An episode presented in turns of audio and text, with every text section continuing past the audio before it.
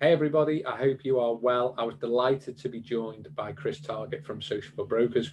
Chris is a real expert when it comes to social media posts, social media marketing, how you fit that into your schedule. Chris has been working really closely with a lot of estate agents and mortgage brokers, particularly in the past year.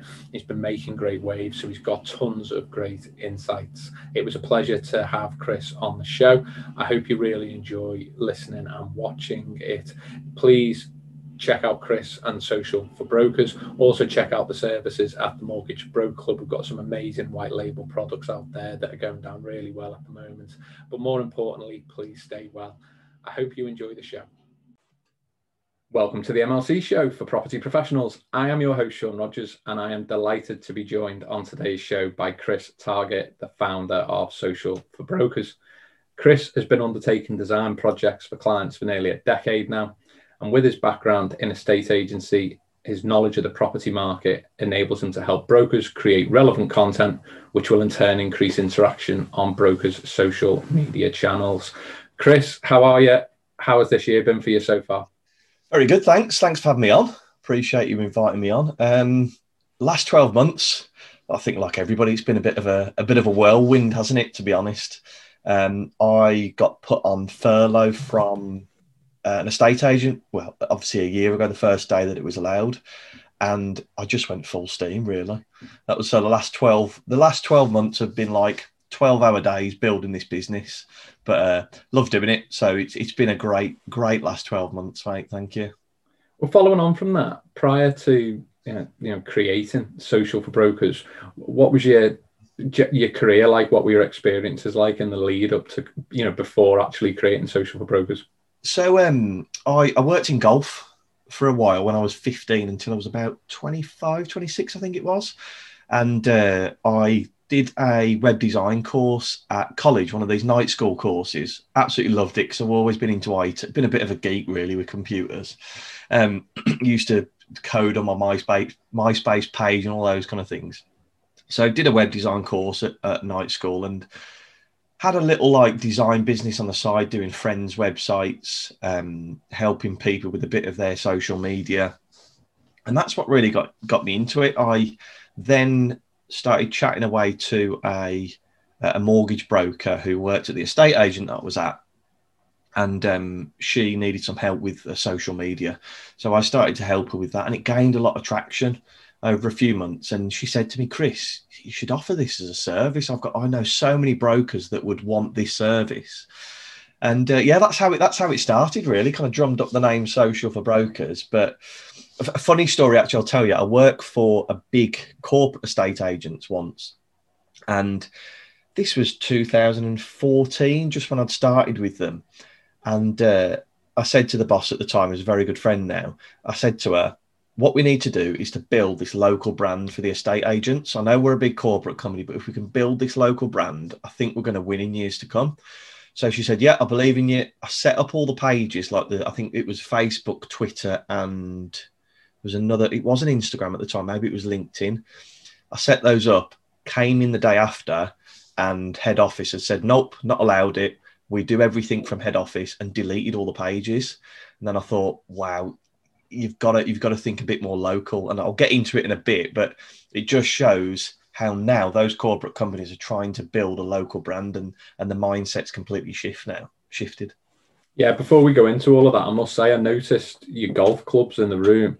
Uh, with line of duty being so big at the moment and you're saying you spent time in golf doesn't are you the caddy? Are you h? You've worked uh, in computers pcs I haven't. I've never watched. Well, I watched maybe the first series of Line of Duty, but I've got people that are trying to find pubs on a Sunday that are showing it. It's like them watching. Really? Euro. Yeah, people are like where where they're playing a Line of Duty on Sunday.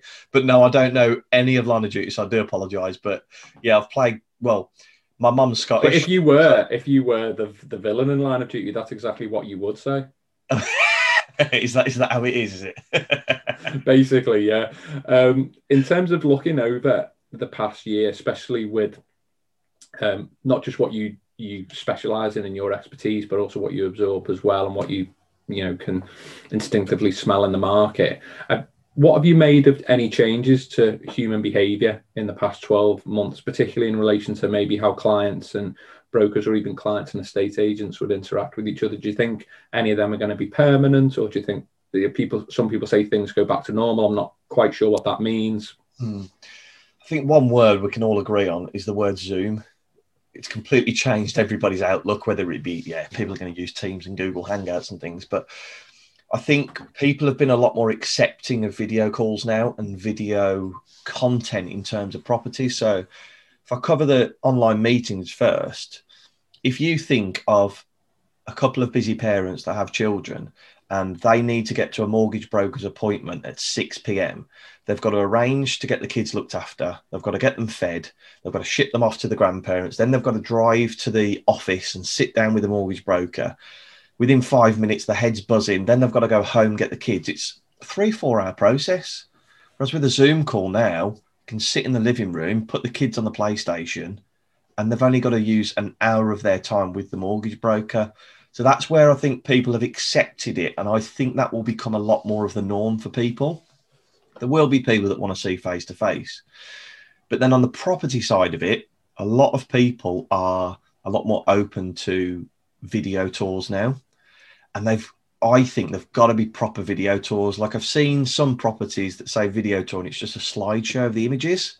I'm not there to watch a PowerPoint, mate. I want to I want to watch a proper video. And this the property that I'm renting now. I never saw it because it was during lockdown, and it forced me. I had to watch a video and make a decision. So that's where it will change. A lot more people will want to see videos of properties, but a lot more people are used to social media now. I've got um, kind of family members that had never been on Facebook up until last year. Lockdown, bored, let's get on Facebook and have a look. So there's a lot of things online that have changed and, and they will stick. And I think Zoom calls and property videos are the are the two main ones that are going to stick with people. Yeah, it's certainly a huge, you know, convenience element to that. And I think yeah. I'm surprised it's taken that long. But like you say, you know, all of us now, it's funny how expectations change. I heard a great story from years ago about a, an American businessman who was taking a flight from Australia to America, and they announced, um, much to his dismay, on the runway that they thought they were going to be one of the first ever planes to have full high speed Wi Fi for the entire flight. All right. So you could actually have your devices on and everything else. And he was devastated. He was like, This is the one chance I get where I haven't got a million phones ringing off, emails going off. I've got business interests all over the world. Like, I actually look forward to this little spell where I can just try and switch off. We said, Anyway, people on the plane were like in hysteria. It was unbelievable. This was a miracle. Okay. Yeah. So obviously it takes there were delays taken off and then they were stuck on the runway. So actually from this announcement being made, I think about an hour had passed. And then about 25 minutes into the flight, the Wi-Fi went down. Hmm. And there was carnage, complaints, people kicking off. And it was interesting that from a slightly different, on a bit of a tangent from what we were discussing just before, what was um, a miracle an hour and a half before had very quickly become an expectation and then almost a disappointment. And something that I sort of that can see happening as a bit of a journey, which has taken probably a couple of decades to go through, is that we are finding with various brands and various operations now that uh, we don't have to dance around them to get what we want, mm-hmm. even in stupid things. So, like previously, you would have to walk the chippy, queue up, get your food, go back. Then you could phone ahead, maybe collect, but you're still, you know, going out in whatever British weather and probably still queuing and wondering why you phoned ahead in the first place. And now what you literally go on an app and get it delivered. Don't leave your own home. Do it when you want to do it. And um, I think in, in other sectors, you can go start to finish in various, uh, you know, various different sectors, I suppose. But you can go start to finish pretty seamlessly, can't you? And, uh, and and you probably accept it when you're dealing with a Sky or a BT or someone like that because of the sheer size of an operation. I suppose you give them an unfair amount of leeway when it comes to delays getting in touch with them. But when you're in something like a state agent, some mortgage broker, that kind of industry, you've got I, I can see the level of responsiveness the level of convenience which you know you're referencing there in zoom like you say people have got jobs they've got family commitments whether it's kids or not then you've got hobbies you've got to keep you know all these kind of things factored in sort of being able to be digitally agile and extremely convenient. Plus when you look at what some of the big brands are going to be doing i've got no doubt I, I, I believe from 2022 onwards you'll be allowed to sign land registry deeds and documents digitally for the first time, and it'd be it'd be like binding. It's only 15, 20 years late, isn't it? Do you know yeah. Instead of, I'm surprised we don't still send land registry documents via bloody carrier pigeon. Like the HM land registries, it's cr- when I worked in the estate agents, even some of the like solicitors are saying, no, we need it faxed. And you think things have to move forward. And this is what the pandemic has done. I think it's fast forwarded us five years, even more than that, I think, because there's no way that people would accept video calls if they wanted. To. Some brokers will say, I only do video calls now, which is understandable. You can do. If you'd have said that two years ago, there'd been outrage. I remember being at the corporate estate agency trying to, we had a mortgage broker in the office and you'd obviously book appointments for them and I'd say this person they can't come in on this day, but they're free on the phone Friday. They're down in London, but they really want to speak to you. No, it has to be face to face. And I'm thinking, surely you can do a telephone appointment just to get the initial conversation. Like, no, it has to be face to face, and they almost force people into it. Whereas now, they'd be jumping at the chance. Do you know what I mean? And I'm not saying I've, I've been right in the past. I'm just saying it's fast forwarded that process and it's forced people into doing so. Yeah, on a personal level, oh, the last year, and I'm still fighting this daily. I I use a system called Calendly, which a mate of mine yeah. got me into, so that in essence, what you can do with your diary is you can basically set aside whatever time you want for doing whatever administration it might be or work that you want to do, and you can select the times of day when you will be available or when you think you should be available, in essence, to take calls. So it's really effective because people can use that link for various, and you can set up loads of different types of meetings, and you can book a call in. And hypothetically, what it will do is send you both a meeting invitation, go in your da- in, in whatever diaries for both participants or however many participants you're involving in the process, text reminders or email reminders, things like that. So for me, it's a phenomenal because it's interesting with me. I've got some people at sort of decision maker level who have taken to that like a duck to water mm-hmm. and they kind of use that and understand it and actually are putting it into their own businesses now because they can see how effective it is. I've got other people who literally want to play email tennis with me for however many weeks and then go into an old school Outlook system to try and book something in. And it's like, have you got any idea the resources we've wasted in doing this email tennis because I try and be polite and say, if you want to come back to me with dates, you can. I'm just not going to do it anymore. I'm going to be like, you don't book it. if you don't book it, I'm not bothering. The, the time that it wastes and everything is just absolutely ridiculous. And I think things like that on people's websites as well, I think would be very uh, impactful. And I think the other thing that it's actually, look, it's a Gary Vee thing, as all these things tend to be. But a few years ago, I noticed Gary Vaynerchuk had set up a text line, an yeah. SMS line. I thought that's interesting because uh, one of his stock phrases is "Watch what I do, not what I say." Mm-hmm. And then on a um, a conference or something, someone asked him a question about it, and it was interesting. He said, "Well, people are now only going into their texts for important things, and you don't get that many. And when you do, they're." But I think what excites him is hundred percent open rate that's madness, isn't it? The text so, is huge. Yeah, so I think email to text, text to email. Uh, there's an organisation called ClickSend that uh, you know we've got on our website, funnily enough, but they that's a great feature, and I think mortgage brokers could do really well with that because I think it really leads itself to getting those five star reviews in at the end and being mm. able to get that feedback in.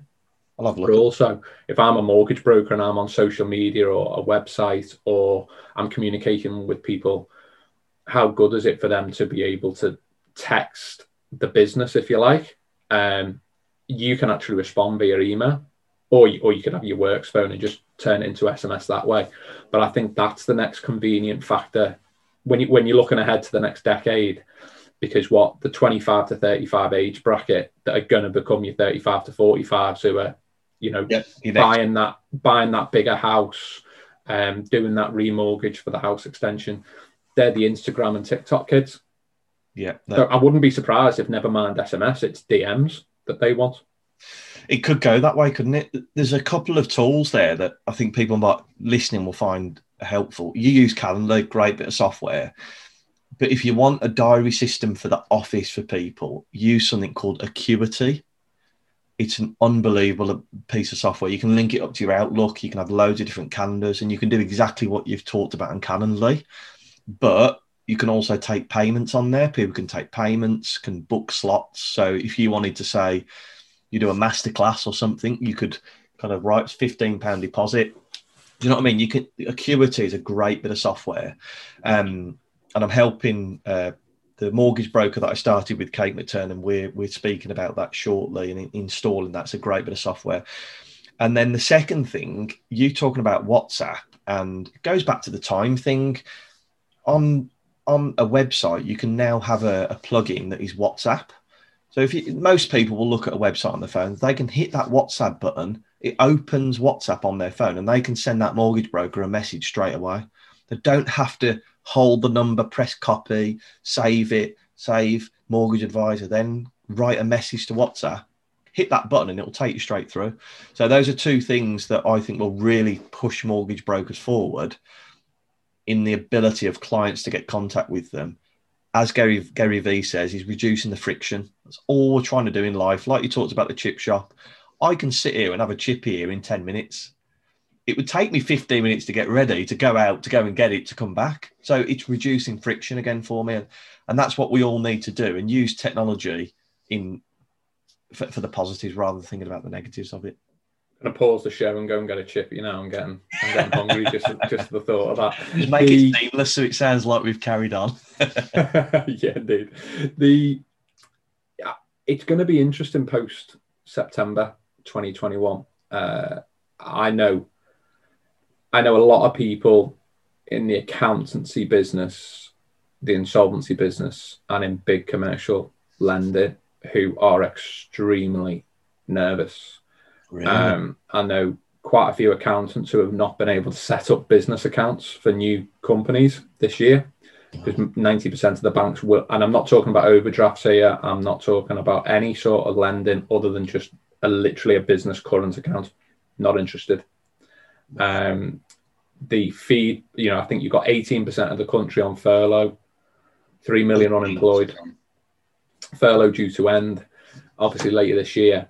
With let's say some uncertainty over the economy uh, especially 2022 moving onwards you'd imagine that lenders post september i suspect will be extremely cautious in respect to criteria but that means there are going to be a huge amount of potentially uh, let's call them non-vanilla cases and people who um, may have normally looked to go for I don't know product transfers, Yeah. or quite often would have been able to go through um, various uh, s- structures or formats, for want of a better phrase, where let's say knowledge maybe wasn't as important. How do you think economic uncertainty and what's gone on in the past year and what's come does that change your strategy uh, and what you think of the outlook ahead when you're looking at it both yourself and when you're looking at it for your mortgage broker clients?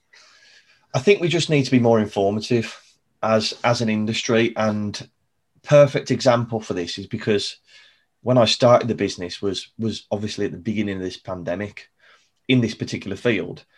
And the people that I saw win on social media were the people that gave value about the mortgage payment holidays. Because I knew people that wrote blogs and got a lot of traffic through their website because it was one of the most searched searched terms in March, April time last year. I knew a lot of people that did videos on social media. And although people weren't losing their jobs or weren't in that position, John Smith, who released a video about mortgage payment holiday, somebody messaged him saying, Look, if it happens, what do I do? How do I cut? Now, that person has given value over Dave Jones down the road. So we're always going to go to the John Smith mortgages.